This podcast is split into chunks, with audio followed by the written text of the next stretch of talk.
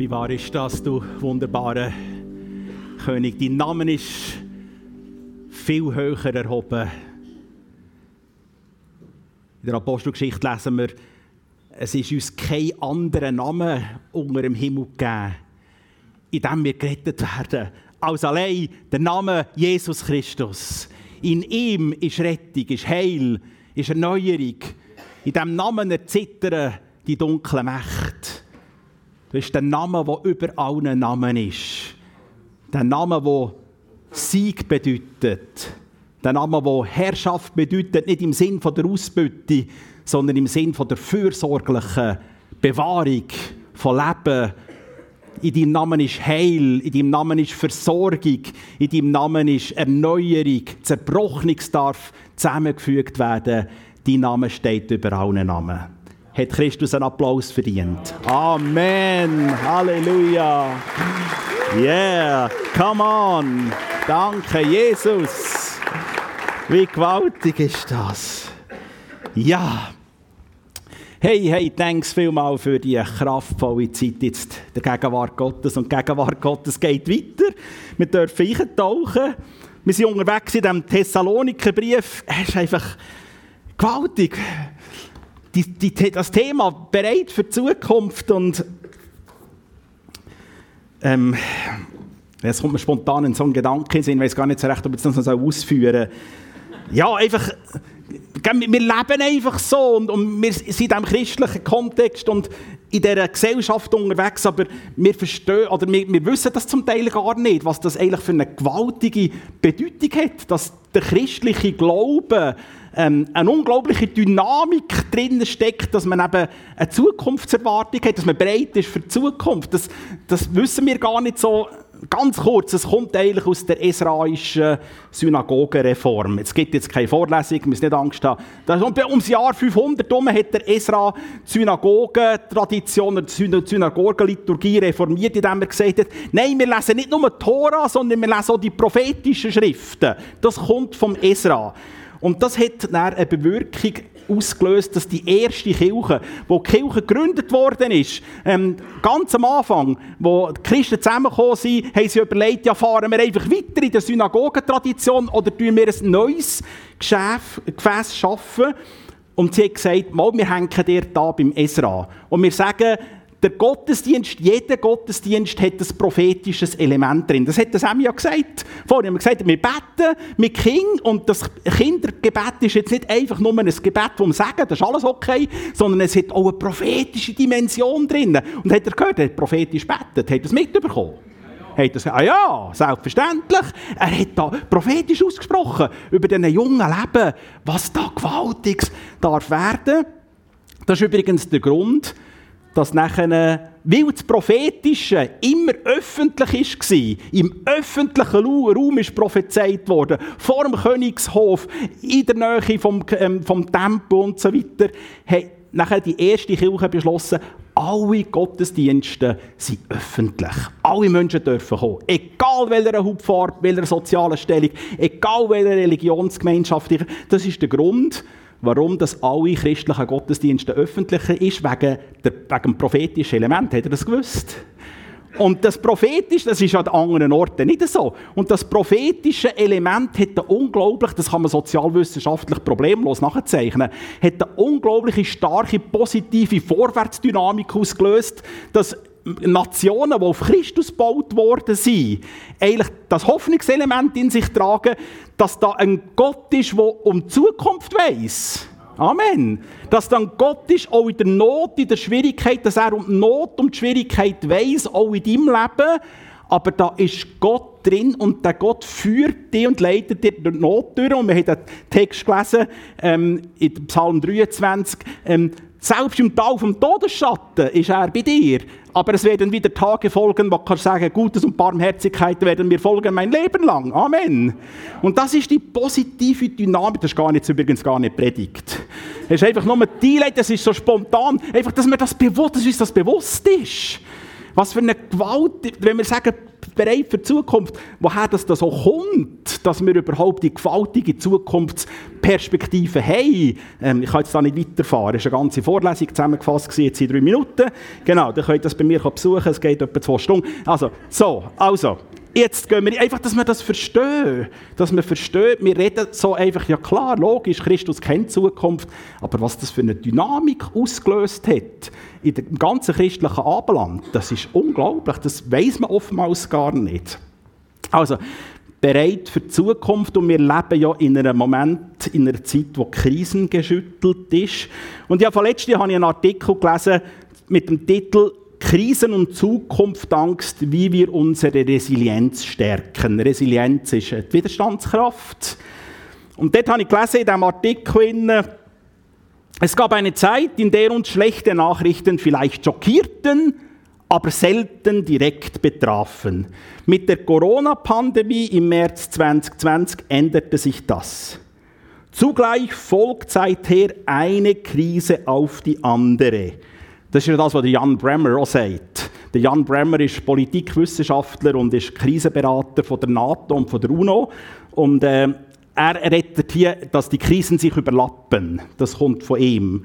Also weiter im Artikel heißt es nachher, der Krieg in der Ukraine, Klimakrise, stetig steigende Lebensunterhaltungskosten und zuletzt, zuletzt der Angriff auf Israel. Die ständige Konfrontation mit schlechten Nachrichten in den Medien und das Gefühl, sie nicht lösen zu können, versetzt unser Gehirn in einen Dauerstress. Und nachher, wenn man in diesem Artikel weiterliest, kommen dann ganz äh, Haufen Ratschläge, wie man unsere Widerstandskraft, die Resilienz kann stärken kann. Und das ist alles okay. Und ich will das jetzt auch gar nicht irgendwie schmälern oder irgendwie, ähm, genau, äh, als nicht, nicht gut herstellen. Nein, das, es ist von einem Professor in Resilienzforschung. Das ist noch hochinteressant, das zu lesen. Man muss ein paar Fremdwörter nachschlagen, oder ich müssen, bis ich nachher was er, was er eigentlich wollte. Aber am Schluss bin ich rausgekommen. So, ähm, und dort habe ich aber noch gedacht, als ich am Schluss den Artikel gelesen habe, als ich fertig war, eigentlich das Wichtigste und das eigentliche Wahre fehlt in diesem Artikel. Und damit will ich den Artikel jetzt nicht schmälern. Das kann die Person wie nicht wissen. Weil Paulus schreibt im 1. Korinther 2, der natürliche Mensch vernimmt nichts von Gottes Geist. Ja, es ist ihm nicht zugänglich, versteht ihr? Und der Zugang ist, es gibt eine Gottesoffenbarung. Und dass Gott die Welt nicht aufgegeben hat, sondern dass Christus das lebendige Wort ist und, und der ganze Kosmos durch seine Kraft gedreht wird. Das, an dem glauben wir, das verstehen wir. Und das kannst du jetzt eben nicht naturwissenschaftlich erschließen, sondern das kannst du nur im Glauben erfassen.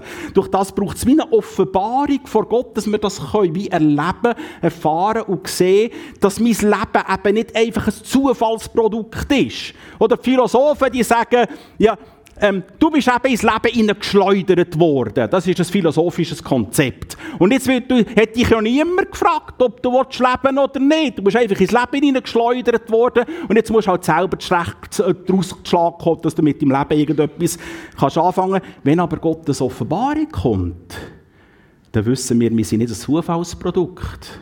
Darum haben wir die Kinder gesegnet. Das sind Gottes Geschenk. Versteht ihr? Das ist ganz ein anderer Ansatz, der philosophische Ansatz, der eigentlich nur in die Ausweglosigkeit führt. Der christliche Glaube gibt uns aber eine Vertrautheit und eine Sicherheit, dass mein Leben nicht in der Zukunft oder in den Sternen ist, sondern in der Hand vom lebendigen Gott. Können wir das nehmen? Das ist ein riesiger, grosser Unterschied, der eine Lebensqualität extrem ähm, beeinflusst ich muss vorwärts machen. Sonst ist das nichts mit dieser Halbstunde. Ich habe gesagt, ich habe eine Halbstunde. Also. Nein, aber das bewegt mich so Zeug. Einfach, ich, merke, ich hoffe, ihr merkt das ein bisschen. Also, bereit für die Zukunft. Vertrauensvoll, äh, hoffnungsvoll oder verzweifelt. Die Frage ist, wenn wir in die Zukunft blicken, was, ähm, was, was, was erwarten wir? Not? Verzweiflung? Oder wenn wir jetzt endzeitlehrmässig eschatologiemässig ähm, reden, erwarten wir jetzt, ja, die Welt Boshaftigkeit in der Welt immer, wird immer mehr, noch, wird mehr werden. Gottlosigkeit wird immer mehr zunehmen. Es wird immer dunkler. Und das führt letztendlich in die sogenannte grosse Trübsalzeit. Der Antichrist wird aufsteigen und wird die Herrschaft antreten.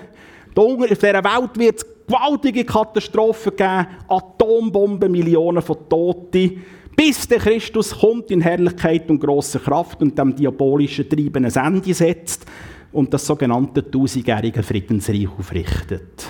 Vielleicht kennen das einige, dass sie genau die Konzepte, die in den Büchern in den 1980er Jahren über Danzig geschrieben hat. Kennt jemand noch das Bibelpanorama?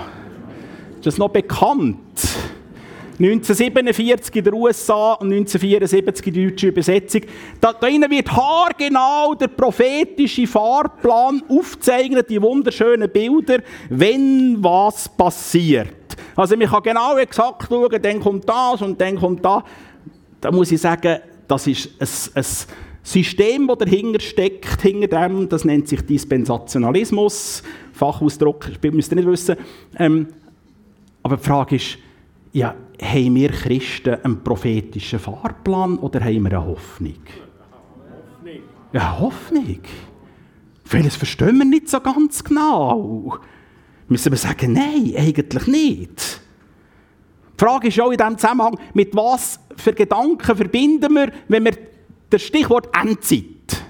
Nehmen wir das Stichwort Endzeit ganz schnell, Selbstcheck. Löst das in dir eher bedrückende Gefühl aus oder freudige Gefühl, Hoffnungsgefühl?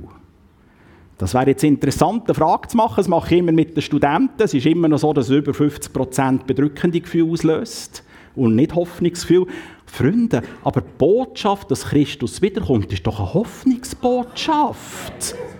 Die Offenbarung von Johannes ist ein Trostbuch. Wisst ihr das? Der christliche Glaube ist ein prophetischer Glaube, weil er auf den kommenden Herrn blickt. Der kommt, um zu heilen, zu retten und alles neu zu machen. Professor Dr. Hans Küng. Der Töbo, ich sehe ihn da oben hocken, ähm, der hat in der letzten Predigt mit dem letzten Praxiselement hat er Predigt abgeschlossen mit deren Aussage. Unsere Hoffnung ist eine Ewigkeit bei ihm, Christus. Lasst uns ganz kurz etwas über äh, die kerygmatische Entwicklung in den letzten 40 Jahren anschauen. Sorry, Fremdwort. Ähm, die Entwicklung in den Predigten, in der Verkündigung in den letzten 40 Jahren, das ist nämlich spannend. Mit, für die, die schon ein paar Jahre, paar Jahre angesetzt haben, ähm, die wissen, in den 80er Jahren hat man Hoffnung vor allem stark spiritualisiert verkündet. Also, das, was heisst das? Das heisst, wir hoffen, Christen hoffen, durch die sogenannte Entrückung in Himmel zu kommen. Die Kirche ist dazu beauftragt, verlorene Seelen aus der bösen Welt in die heilige Kirche zu retten. Und der Mensch ist eine erlöste Seele die im Durchzug den Himmel. Der Himmel ist ein immaterieller Himmel mit erlösten Seelen. Das war so die Verkündigung ähm, in den 80er Jahren stark spiritualisiert. Das hat übrigens überhaupt nichts mit neutestamentlicher Hoffnung zu tun. Null. Neutestamentliche Hoffnung ist immer, Christus kommt zurück und die Schöpfung wird völlig erneuert. Aber es ist eine materielle Schöpfung. Christus ist auferstanden, nicht als Geist. Den hast du anlängen Der Thomas hat seine Hang in die Zeiten hinein. Der ist, der hat der ist materiell auferstanden. In einer ganz anderen Form, selbstverständlich. Also, der Pendelschlag ist natürlich dann sofort gekommen.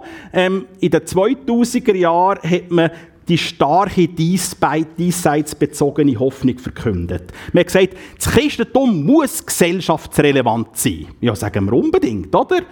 Ähm, die Hoffnung ist vor allem, dass Christus jetzt in diesem Gottesdienst wirkt. Dass er jetzt heilt, dass er jetzt erneuert, dass er jetzt Wunder und Zeichen tut. Es ist dann eine ganze Strömung von homiletisch, also von Predigtkommentaren rausgekommen und die haben Paulus kritisiert. Die haben gesagt, der, der Paulus hatte eine stark spirituelle Hoffnungsperspektive gehabt. Bei ihm ist es immer darum gegangen, dass für, für über das Leben aus. Ja, das nützt dem Menschen heute nichts. Der Mensch muss heute Hoffnung erfahren. So. Das war ähm, so die starke Strömung in den 2000er Jahren. Und jetzt kommt der Töbu. Unser Töbu kommt und sagt, unsere Hoffnung ist eine Ewigkeit bei ihm. Ja, Tobi hat es dir jetzt in Weizen geschneit. also, gegen all die Professoren und Doktor von der Homiletik kommt jetzt der Töbu. Ich würde mal sagen, der ist erfüllt mit dem Heiligen Geist. Come on, Halleluja, great, great. Nein, es ist haargenau so. Heute hat man Gott sei Dank wieder zurück zur Balance gefunden. Man hat die Einmitte gemacht. Ähm, der Paulus, der in den 2000er Jahren kritisiert worden ist, dass er die Hoffnung stark spiritualisiert, er schreibt nämlich, hoffen wir allein in diesem Leben auf Christus. So sind wir die elendesten unter allen Menschen. Nun aber ist Christus auferweckt von den Toten. Gloria a Dios. Halleluja. Und das ist genau das Zentrum. Versteht ihr? Das ist das Zentrum der christlichen Hoffnung. Jesus ist auferstanden. Ja, jetzt, genau. Um das geht's. Und von der Auferstehung aus entfaltet sich jetzt der ganze neue Kosmos, aber die Auferstehungshoffnung ist jetzt selbstverständlich schon aktiv. Das heißt, wir glauben an einen Gott von der Hoffnung im Jetzt und Heute. Heute segnet er, heute heilt er, heute erneuert, aber wir müssen mit dem Paulus sagen, wenn es nur für heute ist, dann ist es einfach eine moralische Hilfe. Aber wir haben doch eine Ewigkeitsperspektive, Freunde. Eine Ewigkeitsperspektive für den Kosmos und für die Schöpfung. Verstehen wir? Dass ein Tag wird kommen, wo wir sagen, Jesus, wo Jesus sagt, siehe, ich mache alles neu. Es wird kein Schmerz mehr geben, kein Leid mehr geben, keine Trauer mehr geben. Es wird kein Terrorattentat mehr geben, sondern Gott wird alles in allem sein. Glauben wir das? Können wir das nehmen? Wenn diese Hoffnung uns fehlt, der Rüdiger Safranski, eine hochinteressante Person, er hat mal gesagt, einer Kirche, wo die Ewigkeitsperspektive genommen wird, ist keine heisse Kirche mehr, sondern eine kalte. Weil wir nur noch für jetzt leben. Aber wir müssen unbedingt mit Paulus sagen, Freunde, um das geht's. Und das ist genau der Inhalt vom Thessalonikerbrief. Darum haben wir ja den genommen für diese Botschaft. Weil die Thessaloniker, die waren voll im Leben. Gewesen. Die haben Herausforderungen gehabt, die haben Nöte gehabt, die haben Verfolgung gehabt. Da ist jetzt geklebt und tätscht und der Paulus hat müssen flüchten. Der Tobi hat kurz die Einleitungsfrage der letzten Predigt mit uns durchgenommen. Aber der der Paulus, der mit ihnen dort ganz im Leben gestanden ist und gesagt hat, ja, arbeiten gleich, wie wir sie ja Vorbilder waren, tun gleich der sagt ihnen jetzt, aber es gibt eine ewige Hoffnung. Versteht ihr? Aber die Hoffnung heute ist natürlich bei den Thessalonikern so gewaltig stark gewesen, dass Paulus sagt, ja, ihr seid von den Abgöttern, von den Götzen habt ihr euch hingewendet zum lebendigen Gott und jetzt ist die Botschaft von Jesus Christus im Power vom Heiligen Geist, das ist bis nach Langnau gekommen. Bis nach Bern und sogar zu Zürich habe ich gehört von diesen Burgdorfern, dass die völlig durchgeknallt sind, wie die fahren im Heiligen Geist wie am Morgen. Ja, ist ungefähr das. Was am Anfang steht dort im Thessalonikerbrief, um das geht Wir haben heute jetzt nicht die Botschaft, was darum geht, dass der Paulus mit den Thessaloniker auch noch ganz im Diesseits bezogenen äh, Hoffnungsperspektive zeichnet, sondern wir gehen nicht chronologisch durch. Wir haben heute einen eschatologisch, also einen endzeitlichen Text, genau, das ähm, war noch der Paulus, gewesen, der Gott von der Toten, der Toten lebendig macht, ist der Gott von der Hoffnung.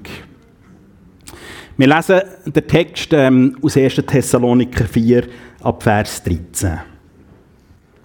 Paulus schreibt dort, wir wollen euch aber, Geschwister, nicht im Ungewissen lassen über die, die entschlafen sind, damit ihr nicht traurig seid wie die anderen, die keine Hoffnung haben.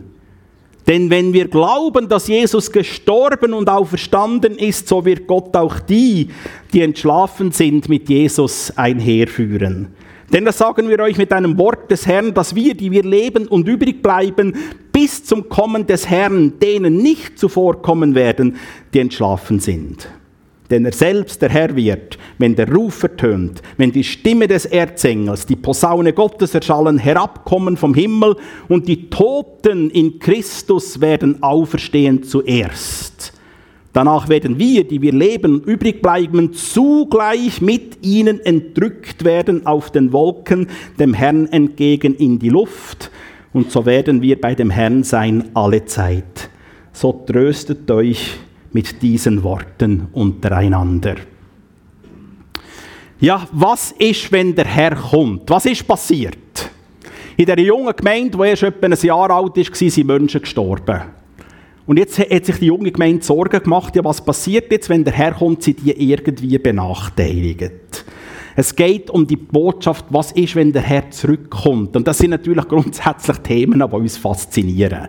Das tut unsere, ähm, ja, unsere Fantasie anregen. Und wir haben hier einen Begriff gelesen, über diesen Begriff sind ganze Bücher geschrieben worden. Die Entrückung.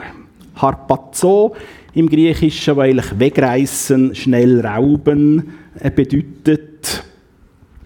Wenn wir den Text einfach so lesen, wie er dort steht, ja, dann ist ja das eigentlich relativ logisch. Christus kommt vom Himmel zurück. Und alle Christen, ob tot oder lebend, die werden darauf Verstehungsliebe bekommen, werden verwandelt und wir werden dann empor in den Himmel sausen, wie der Superman der Tilly durch. Und wir werden Christus begegnen in der himmlischen Herrlichkeit. Und das steht jetzt dort nicht. Da muss man jetzt andere Texte hinzufügen, aber ihr kennt das wahrscheinlich. Dort oben werden wir das Hochzeitsmahl, das Hochzeitsfest des Lammes feiern. Und das geht nach dem Konzept, das ich da vorgestellt habe, in den Büchern sieben Jahre. Dort oben werden wir feiern. Und während dieser Zeit wird es auf dieser Erde unter brutal dunkel sein. Der Antichrist wird regieren, es werden Atombomben fallen, es wird hunderte Millionen von Toten geben. Und das ist ungefähr die Botschaft. Aber da müssen wir schon eine Frage jetzt einfach zulassen ist ein sättiges Verständnis über das Kommen von Christus eine Hoffnungs- und eine Trostbotschaft.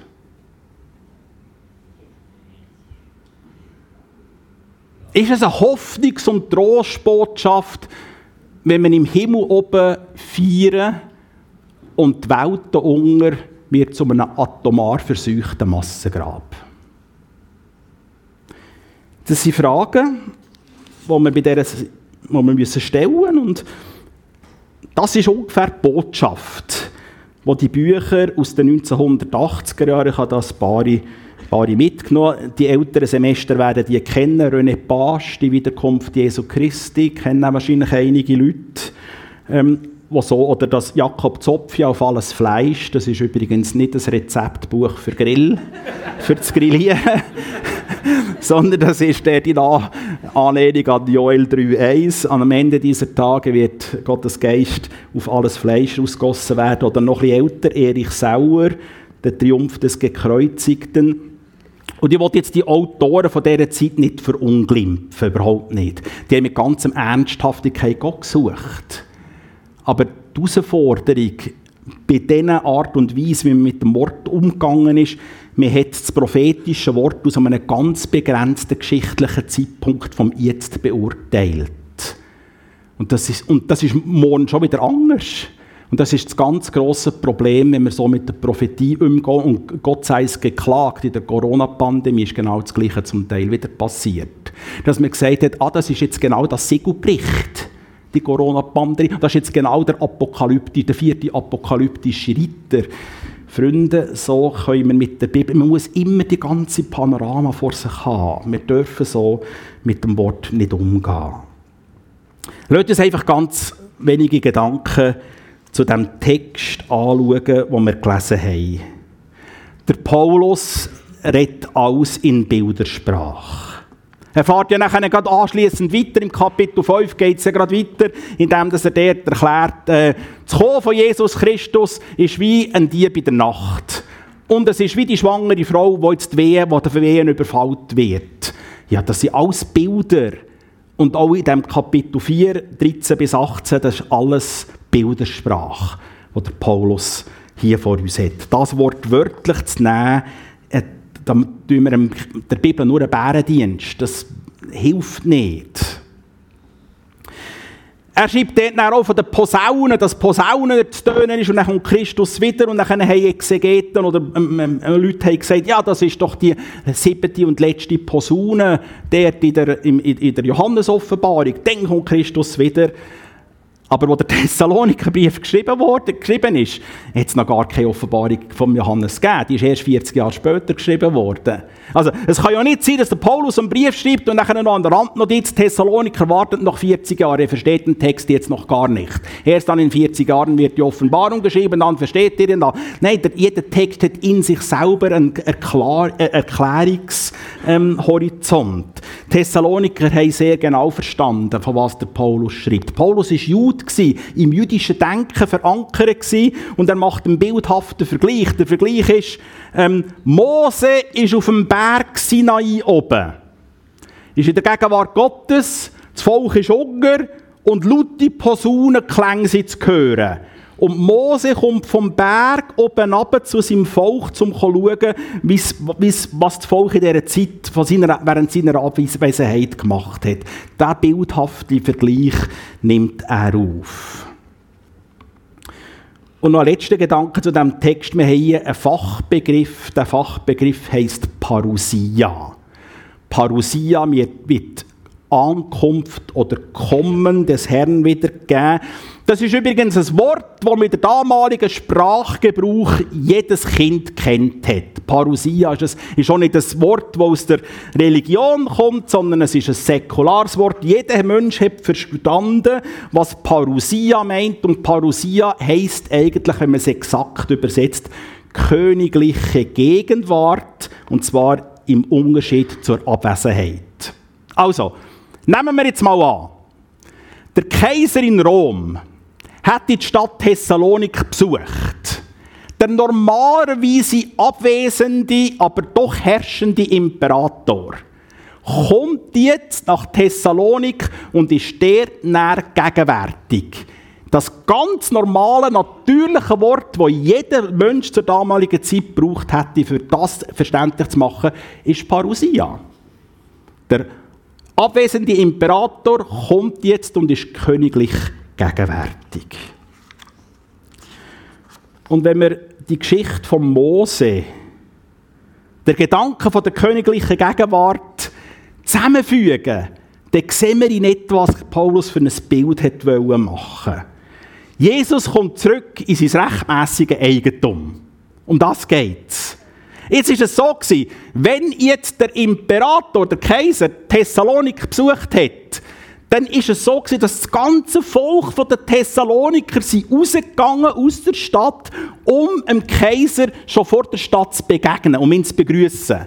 Es wäre völlig respektlos gewesen, einfach in der Stadt drinnen zu warten, bis der endlich kommt, als hätte ich kein Interesse, dem zu begegnen. Überhaupt nicht. Sondern es haben alle gemacht, sie rausgegangen. Die sind aber dann nicht draussen geblieben und haben da Pizza-Party gemacht. Sondern die haben ihn begleitet in sein Eigentum, in seine Stadt. Und das ist das, was Paulus mit dieser Thessaloniker Stelle möchte sagen. Wenn der Paulus von der Entrückung redet, dann geht es gar nicht darum, dass wir da irgendwo neu in der Woche rumfliegen. Das sind nur Bilder. Ich kann jetzt nicht erklären, was er mit dem Luft noch alles meint, das würde zu weit gehen. Ähm, sondern wir begegnen dem Herr und er kommt in sein rechtmäßige Eigentum, in seine Schöpfung und wird die Schöpfung umgestalten.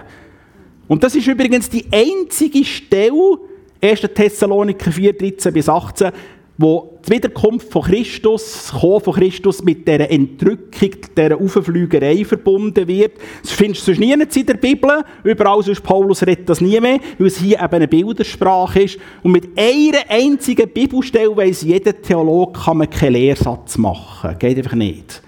Und es ist viel, ähm, viel aparter, viel hoffnungsvoller, wenn man die Situation so deuten, wie es heute gemacht wird.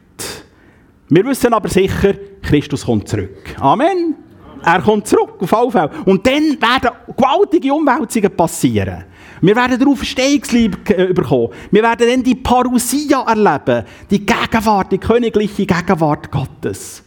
Und wenn du nicht ganz sicher bist, ob du das erleben wenn Christus jetzt umkommen würde, hey, in diesem Gottesdienst ist ein Angebot da. Du darfst dein Herz aufmachen. Christus herzlich einladen. Er möchte die beste Partner, dein Freund werden. Und du darfst erleben und erfahren, wie gewaltig das ist, mit ihm das Leben zu gestalten. Hoffnung für heute und für die Ewigkeit zu haben. Es ist einfach das Beste, was dir passieren kann, Christus in dein Leben lassen. So, ich muss Gas geben. Wir kommen zum Schluss noch ganz kurze Gedanken. Perspektive von der Hoffnung in Zeiten der Not. Der Paulus schreibt, wir haben unsere Heimat im Himmel. Von dort erwarten wir auch Jesus Christus, unseren Retter. Dann wird unser Leib der Niedrigkeit verwandelt werden in einen unvergänglichen Leib der Herrlichkeit. Gewaltig. Und hier wird überhaupt nichts von Uchenflügen, Himmel oben, sondern hier wird es sogar gegen. Wir erwarten unseren Christus vom Himmel her kommen, in die Weltliche. Versteht ihr? Das ist eigentlich Bewegung, wenn es darum geht. Und wenn Paulus hier schreibt, wir haben unsere Heimat im Himmel, dann meint er nicht eine örtliche Zuweisung, dass wir in den Himmel kommen, sondern es geht darum, dass wir ein Bürgerrecht haben vom Reich Gottes. Das meint er. Wir haben das Bürgerrecht vom Reich Gottes, und zwar auf dieser Welt. Heute bist du bevollmächtigt, um in dieser Welt in das Reich Gottes auszugestalten, dass der Himmel einbricht in die Welt. Also die Bewegung ist gar nicht, dass wir in den Himmel gehen, sondern dass der Himmel in die Welt hineinkommt und die Welt vollkommen neu macht. Und wann hat das angefangen? Mit der Auferstehung von Jesus Christus. Und jetzt laufen wir in dem, wandeln in dem und überall dort, wo wir Hoffnung weiterreichen, wo wir ähm, das Reich Gottes ausgestalten, mit was auch immer, kommt ein Teil vom Himmel und kolonialisiert die Welt. Der Professor Dr. N.T. Wright sagt, ähm, in diesen Momenten, ähm, es gibt wie zwei Wirklichkeiten, eine sichtbare und eine unsichtbare, die himmlische. Aber die himmlische ist nicht irgendwo hinter dem Jupiter, sondern die ist hier.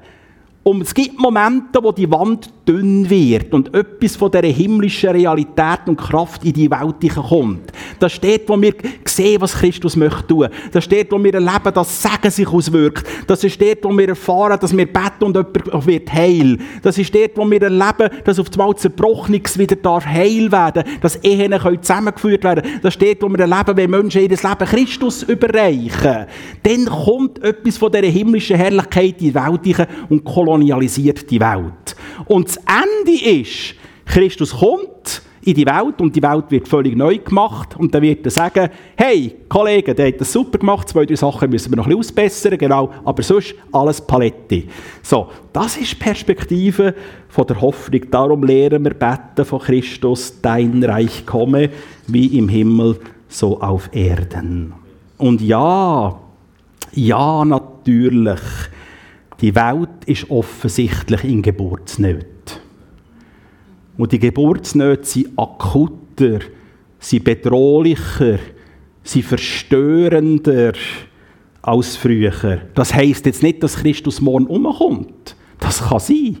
Aber wir wissen das einfach nicht. Ähm, Weberscher Lineal, Weberscher Lineal, letzten Sonntag, genau. Wir wissen es einfach nicht recht. Das könnte man übrigens in Theologie einführen, der Weber-Lineal. Das wäre noch so gut. He? Genau, der Weber-Lineal. Es gibt schließlich auch die Zopfsche Schere. Da könnten wir den Weber-Lineal einführen. So gut, genau.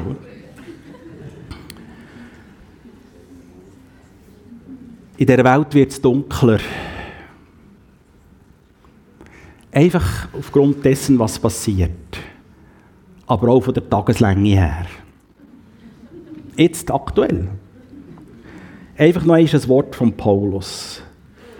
Und das möchte ich dir prophetisch zusprechen. Nimm das prophetisch jetzt für dein Leben. Nimm das prophetisch für den morgigen Tag. Dort, wo du herkommst. Nimm es prophetisch für die kommende Zeit. Ich spreche dir das prophetisch zu. Ihr werdet als Gottes vorbildliche Kinder mitten in dieser dunklen Welt leuchten wie Sterne in der Nacht.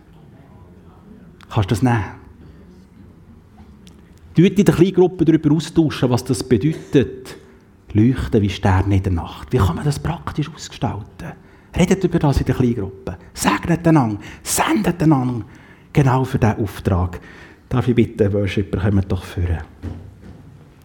Wir haben eine Vision. Und die Mission heisst, mehr Menschen, mehr wie Jesus. Mehr Menschen, mehr wie Jesus. Für das sind wir unterwegs. Und wir schließen uns ganz am Paulus an, im Thessalonikerbrief, wo er sagt, hey, ihr seid so gut, ihr seid zum Lebendigen gekommen. Und die Botschaft für euch ist so kraftvoll unterwegs. Aber denkt dran, eure Berufung ist viel höher. Eure Berufung ist viel tausendmal höher als in dieser Welt innen etwas Tolles, etwas Schönes zu machen. Das ist alles gut. Macht unbedingt weiter. Wie verrückt weitermachen. Das hilft euch und allen. Aber eure Berufung ist höher. Der hat die Berufung, dass Christus wiederkommt. Das beflügelt.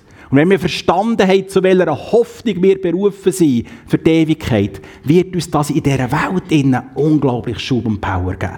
Wenn wir sagen, das muss mein Nachbar unbedingt wissen. Das muss mein Kollege wissen am Arbeitsplatz. Für das laufen wir, für das leben wir. Wir tun alles in der Kraft vom Herrn. Darum sind wir von Gott und wir bitten für die Nationen und für die Völker. Wir stehen ein für Israel in diesen Tagen, dass wir beten, dass dort einfach Gottes Gegenwart kommt und irgendetwas Übernatürliches passiert, was wir uns nie hätten können erdenken Wir beten, dass Israel auch Christus darf erkennen, sie können umkehren zu ihrem wirklich wahren, lebendigen Gott. Und wir laufen mit unseren manchmal auch vermeintlich bescheidenen Möglichkeiten. Ich sage vermeintlich bescheiden, weil wir manchmal gar nicht schnallen, hey, hinter all dem, was wir tun, ist die ganze Power vom Himmelreich. Die ganze Kraft vom Geist Gottes.